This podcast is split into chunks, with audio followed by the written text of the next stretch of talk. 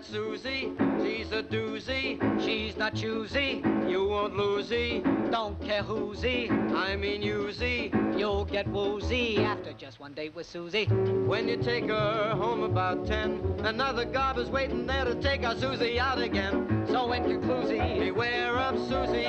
She belongs to you and you and me and a U.S. Navy. S S U S U S S U S I S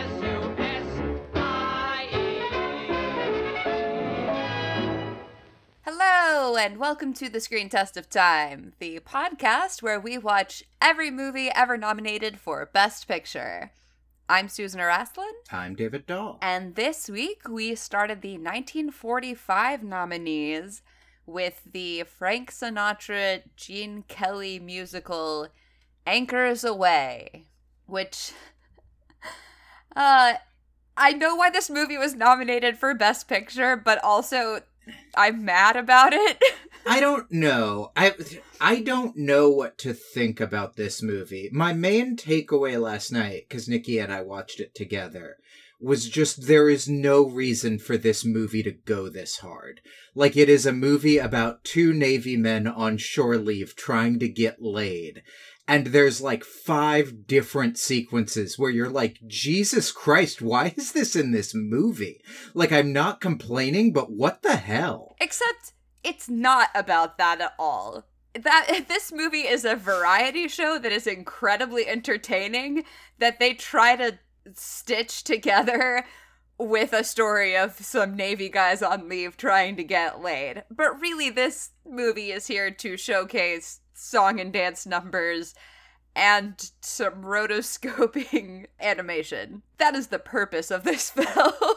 Yeah. And I'm okay with the movie. I'm just like, this is not worth an Academy Award. You are doing this because they had a lot of technical things that were very impressive, but this is not a Best Picture nominee. Eh, I don't know if I agree with that.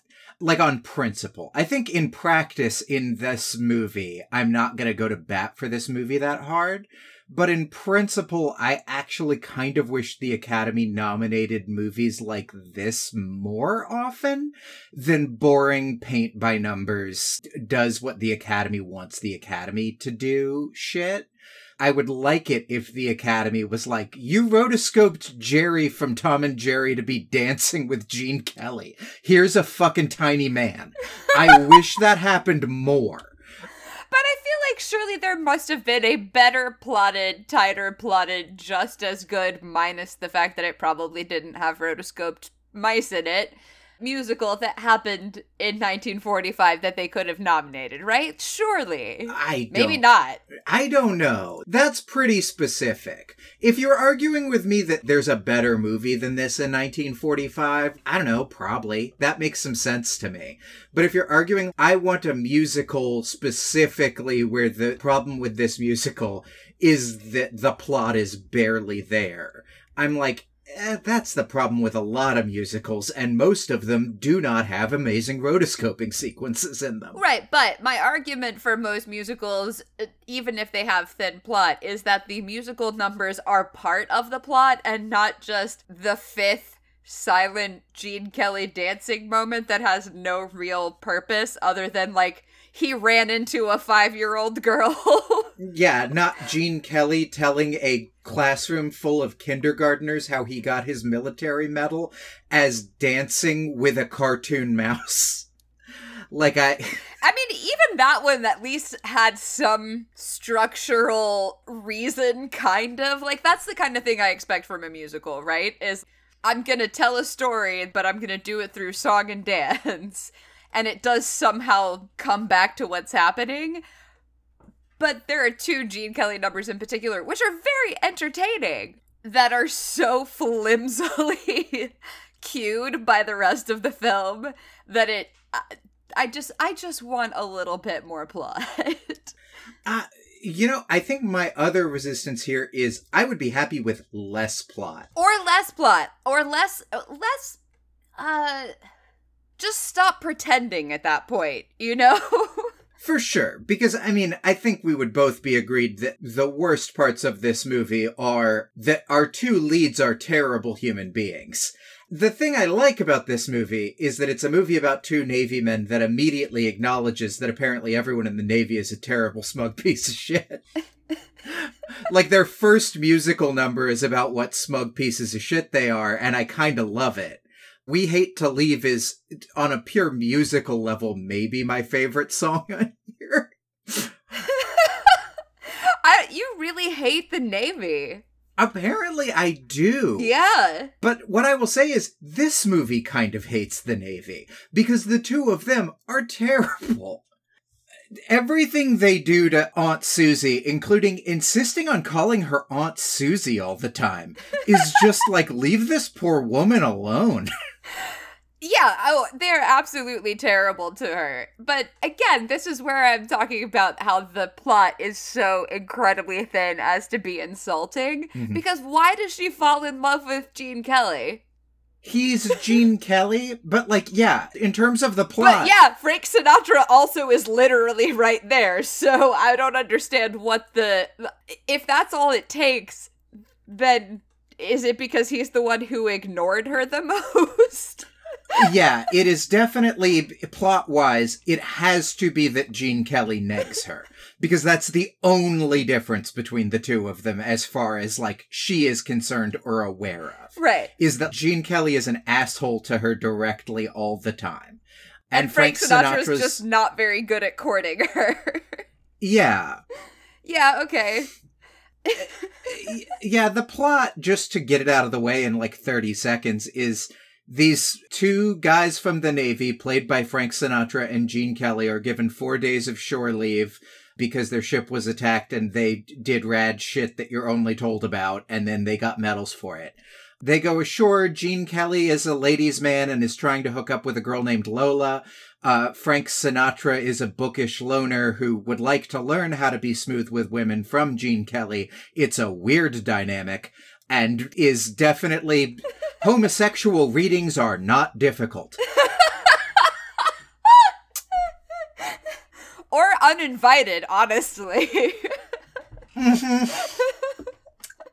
Uh, the plan to get laid with a woman is waylaid by a young Dean Stockwell in a crossover that let me do a lot of Quantum Leap jokes last night, who is a tiny kid who wants to join the Navy because his dad was in the Navy. That's why, right?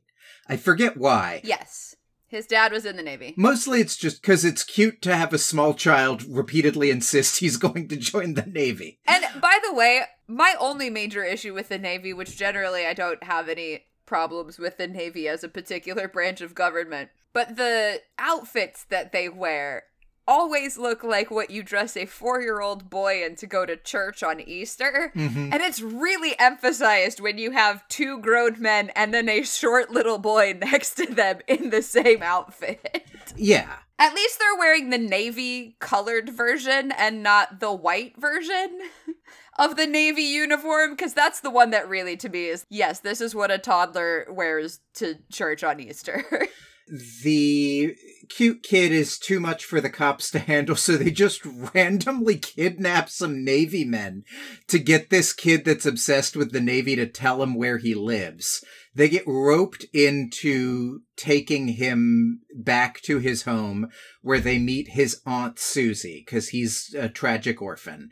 Gene Kelly immediately negs her. Frank Sinatra immediately falls in love with her she wants to be a singer. Frank Sinatra was like a choir boy, basically, and that's close enough for them to do this plot where they chase away a suitor that she has by singing a song about how she's a slut, which is a real low point of the film on several levels. that was actually the point in the movie where I went, "Oh, am I going to hate this?" Mm-hmm. And then I didn't. The only thing I will say is it's some of the best acting of making up a song on the spot I've ever seen. Yes, cuz basically they start rhyming stuff and then realize that they have backed themselves into a corner about how Aunt Susie is very uh loose. Yeah. And then they're like, well, shit, here's where we are. We're going with it. Yeah. And like on that level, it is kind of fun. It is kind of fun to watch them go like, Hey, are we bad? Are, are we the baddies? And then slowly get into it. Like, no, no, no, I've got a great rhyme for it is vaguely entertaining. But the fact that they're like never really punished for it, it kind of sucks.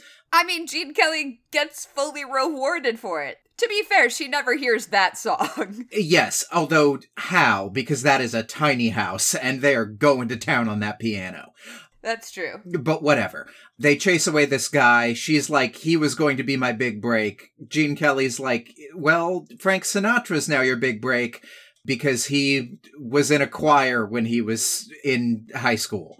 Uh, He doesn't say that. He says that it's because they know this guy. Jose Iturbi. Yeah. Who was a big deal Spanish conductor and pianist, and who apparently was featured in a number of films, not just this one, as himself.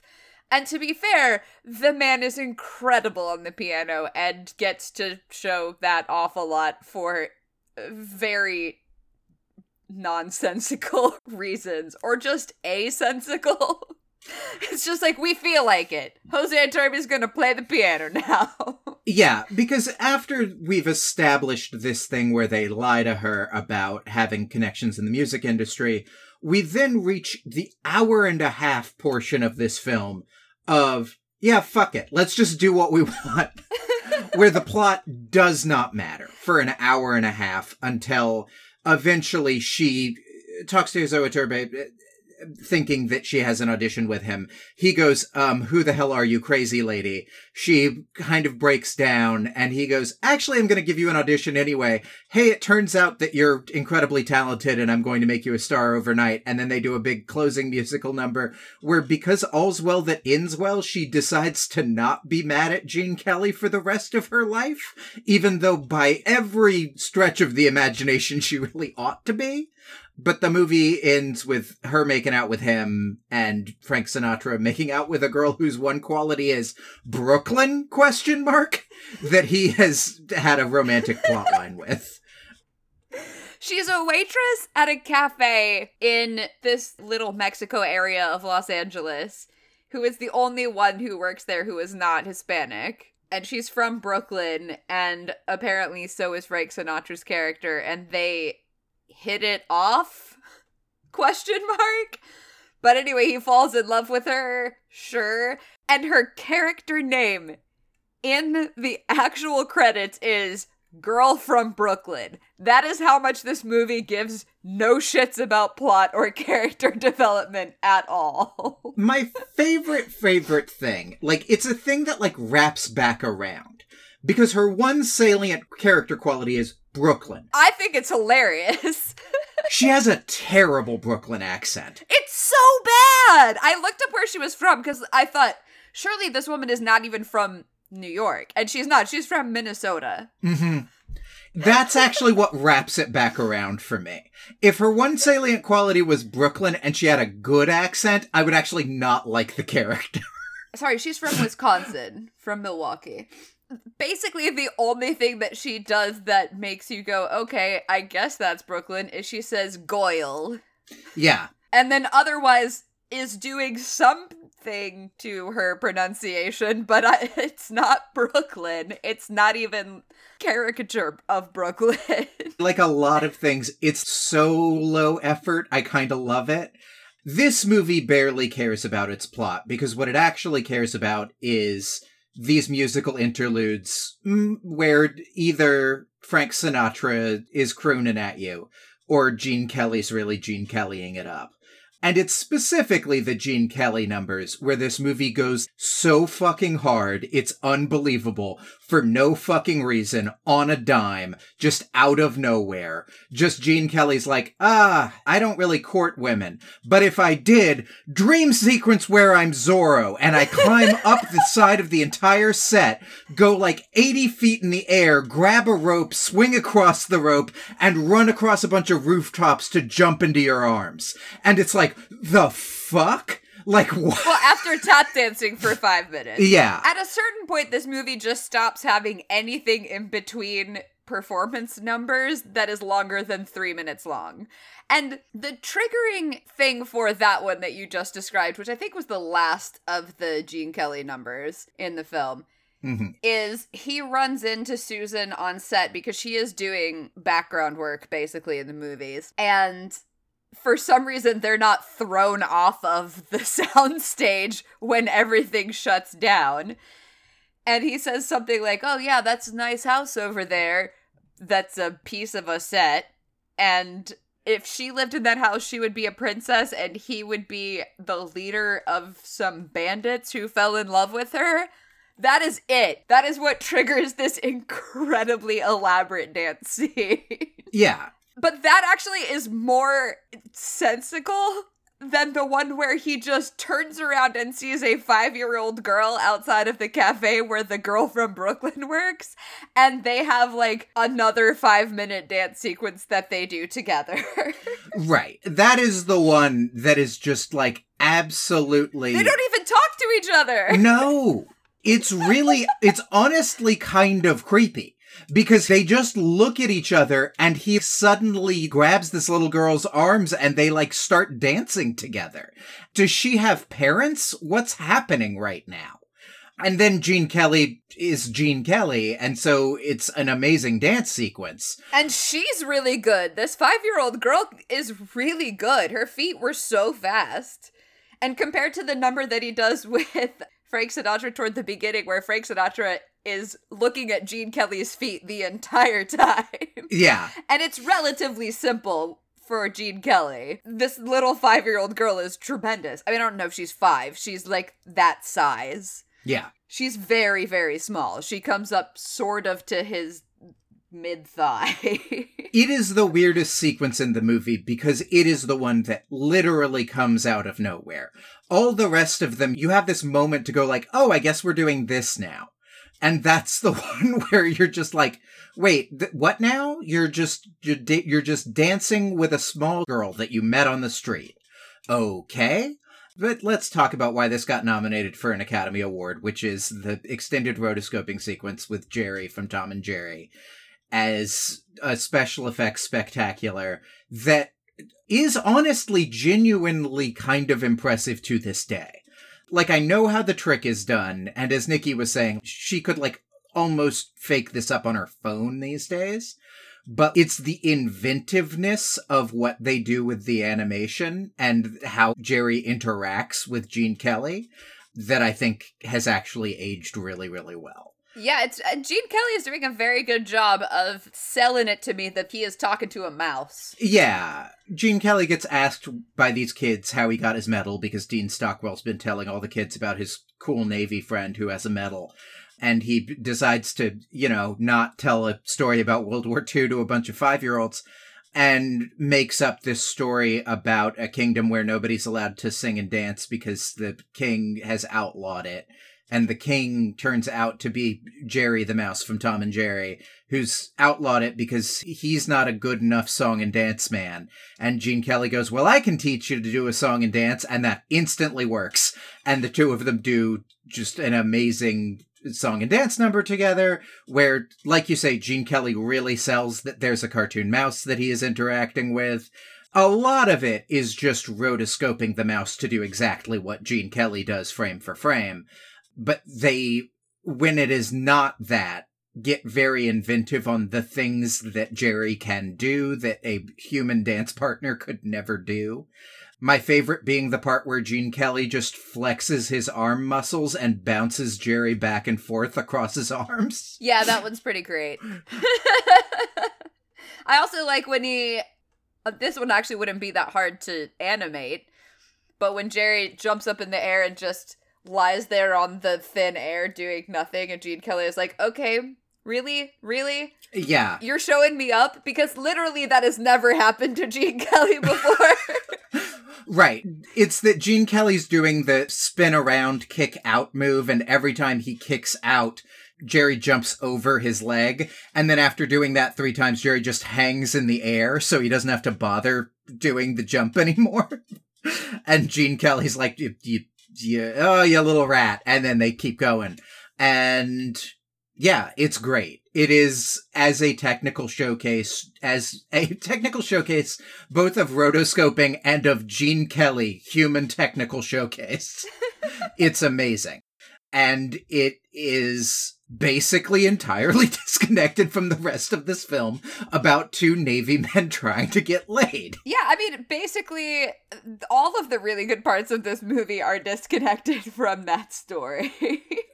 For sure. That is the biggest problem with this movie, is that the movie this is sucks. The musical numbers that this is are amazing.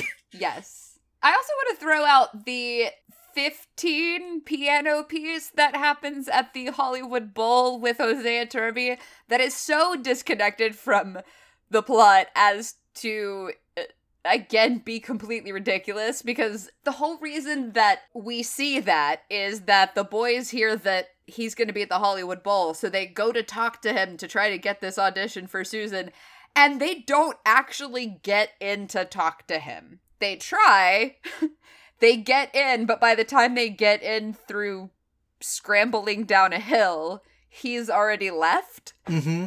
But luckily, we got to see this incredibly complicated version of Liszt that is played on about 15 pianos by Iturbi and a number of children, varying ages, like seven to, you know, maybe college. Yeah. It is really strange. but it's also technically, as far as filmmaking is concerned, really very, very impressive. Including a shot that comes from under the piano keys within the piano, underneath what had to have been clear piano keys that Iturbi was just playing on as if they were real. Right. Like there's all kinds of small technical touches. Like the rotoscoped sequence with Jerry is absolutely why this got nominated. But when I say this movie goes weirdly hard, it's actually stuff like that clear piano key shot. It's the shot once Susan is discovered where they faked up a camera viewfinder to shoot through a camera viewfinder and then pull back out of the fake camera viewfinder to watch her being shot on camera in the studio where you're like, that is a weirdly huge amount of work for this scene that is doing nothing for us except saying that uh, Jose Iturbi apparently liked her. I also love that her screen test that is given to her by Jose Iturbi, who just meets her in the MGM canteen, has a full fucking orchestra. and she's in a gown, mm-hmm. and they have a crane camera set up, and then to film it would have to have had another camera on a crane to get that shot. And also the actual test part is just four executives in the control room you cut to for a second who just nod at each other. Right. And you're like, that's a great fucking gig. Like But yeah, it's it is so over the top you could just have her in a room singing a couple of notes and he's like i've got a great idea because after that there is the like last huge scene where they do the big reveal that she's gotten the gig and Jose Iturbi hooks her back up with Gene Kelly and also somehow knows about the girl from Brooklyn. I was really unclear on that. I, yeah, sure. like she's just there somehow. But yeah, like you say, it's a variety show and it's a real technical showcase in the variety show numbers.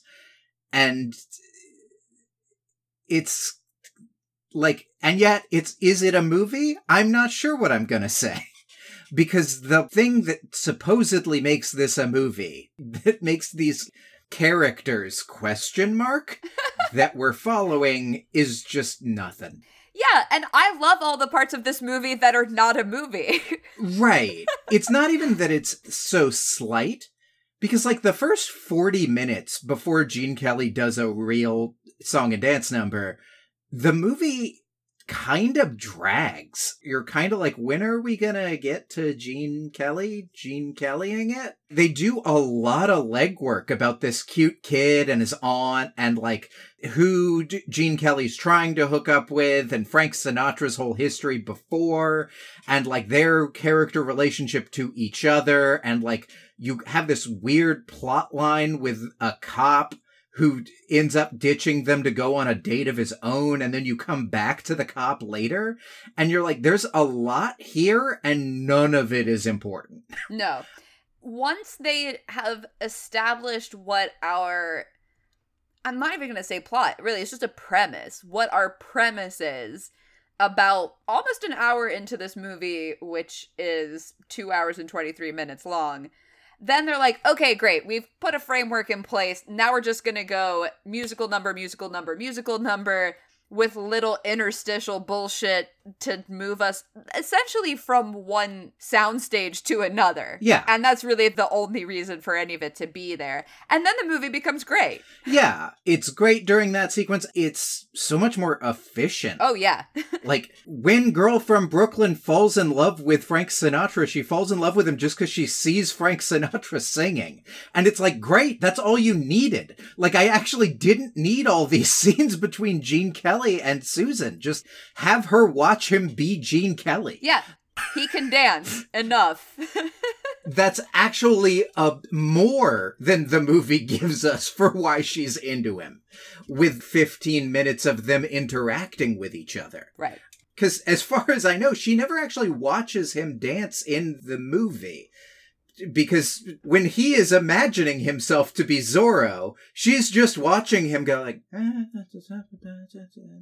up the tree. I mean, Like- maybe he tap dances in reality. I don't know. guess, maybe. Because she does drop a rose. Yeah, and he gives her a rose in the little fantasy sequence and they kiss so you know maybe um maybe i have i have no idea and it also doesn't really matter yeah. Uh, uh, what are we gonna rate this movie? Sorry, it just like suddenly hit me. I have to put a number on this movie. Um, and it's it's my first tilt in a while. Like it's the first one in a while where I'm like, yeah not sure how the rubric is supposed to apply to this.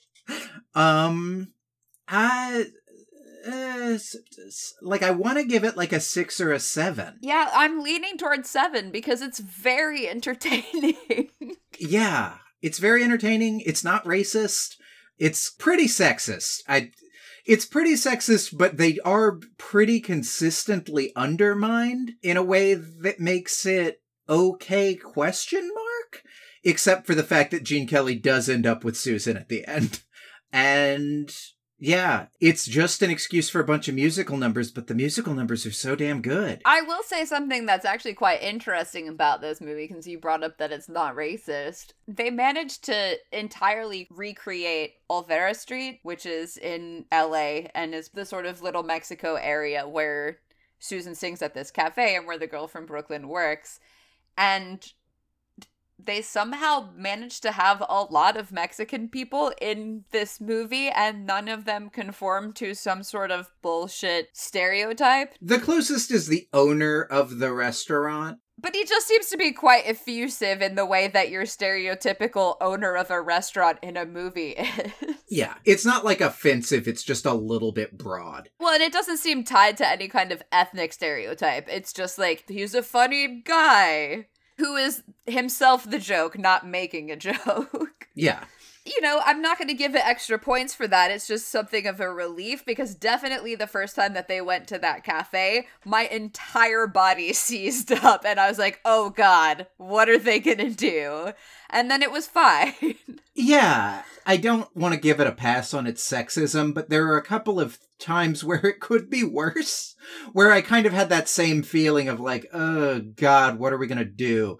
Uh, Like the I begged her, I pleaded number, where the two of them are trying to tell a story about the the girl they picked up last night when actually they had to take a little boy home, is like, oh boy, this is gonna go in a really weird direction and I'm gonna really dislike it. right. And instead, it's kind of delightful in that you can kind of tell how much they're bullshitting. Well, and also they flip the lyrics entirely in Frank Sinatra's verse, where she begged him for a kiss. It's kind of like every time that they present something that is sexist, it is undermined in a way that takes the bite out of it. And it seems conscious and not just accidental, Yeah. which is nice. One of the things Nikki said to me last night while we were watching this, my wife, in case this is your first episode of Screen Test of Time, uh, is that it's kind of too easy to just do a gay read of this movie because it's actually doing much weirder things with masculinity than just straight up, these two guys from the Navy actually want to fuck each other. To be clear, that energy is there. Like it is. that that is not an insane thing for you to come away from this movie thinking, but actually the sort of weird relationship that Gene Kelly and Frank Sinatra have around meeting women is more complicated and more of an indictment of masculinity than just that like they actually want to make out with each other.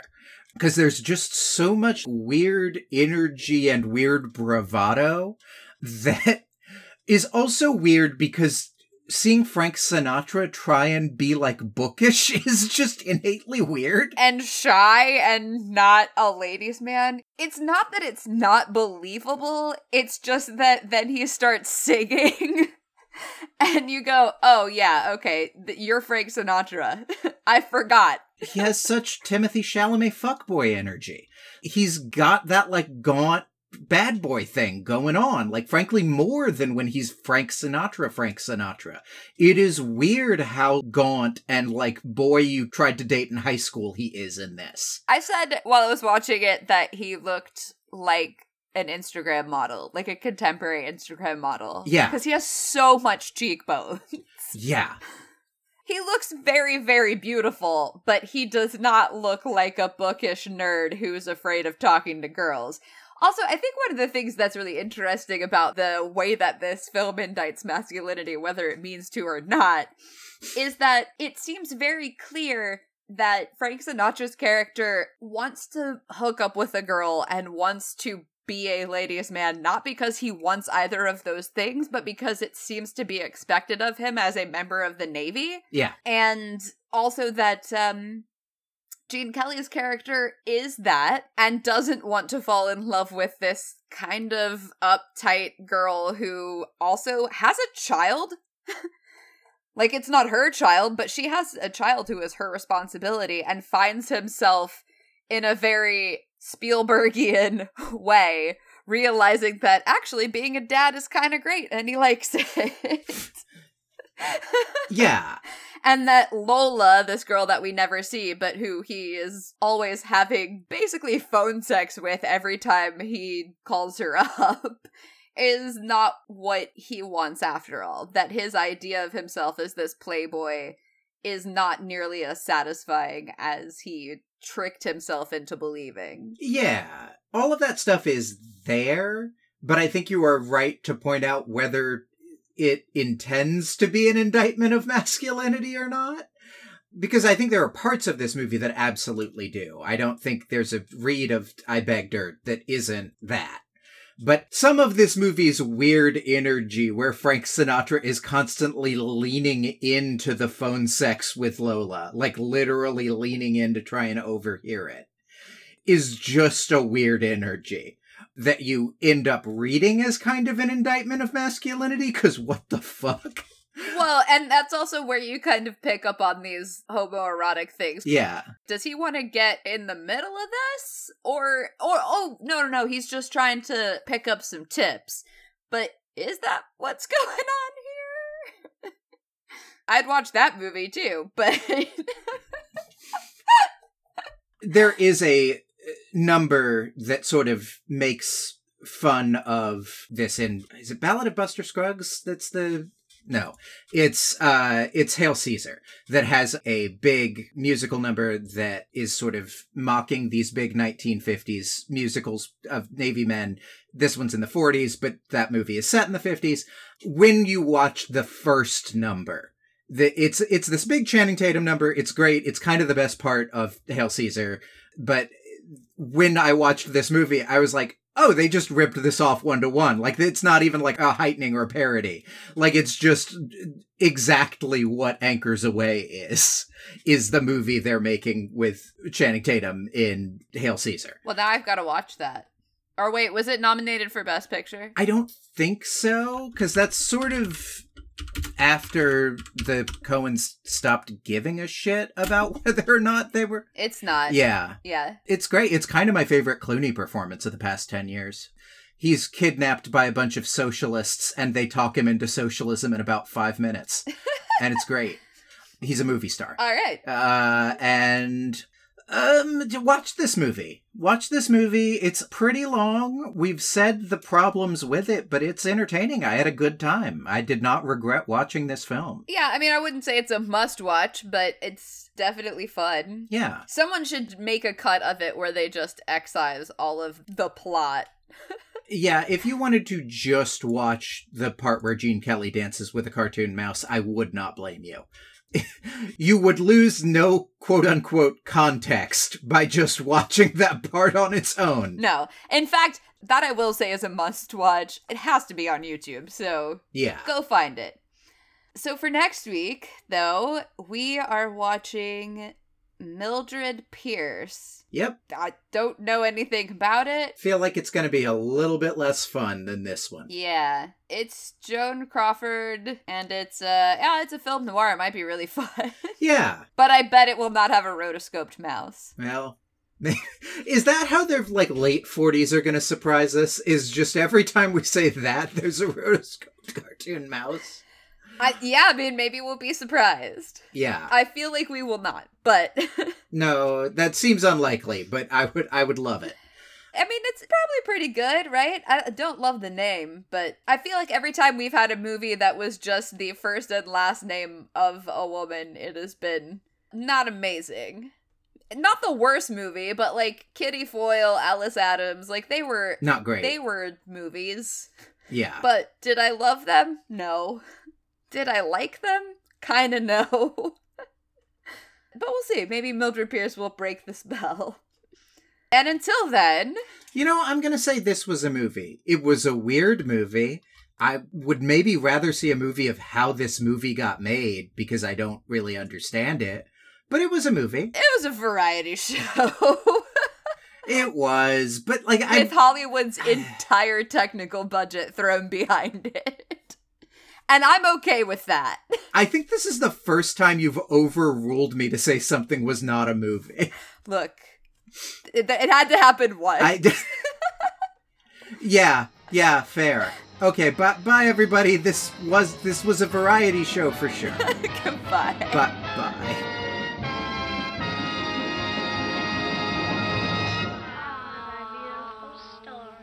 And that's how I got my medal.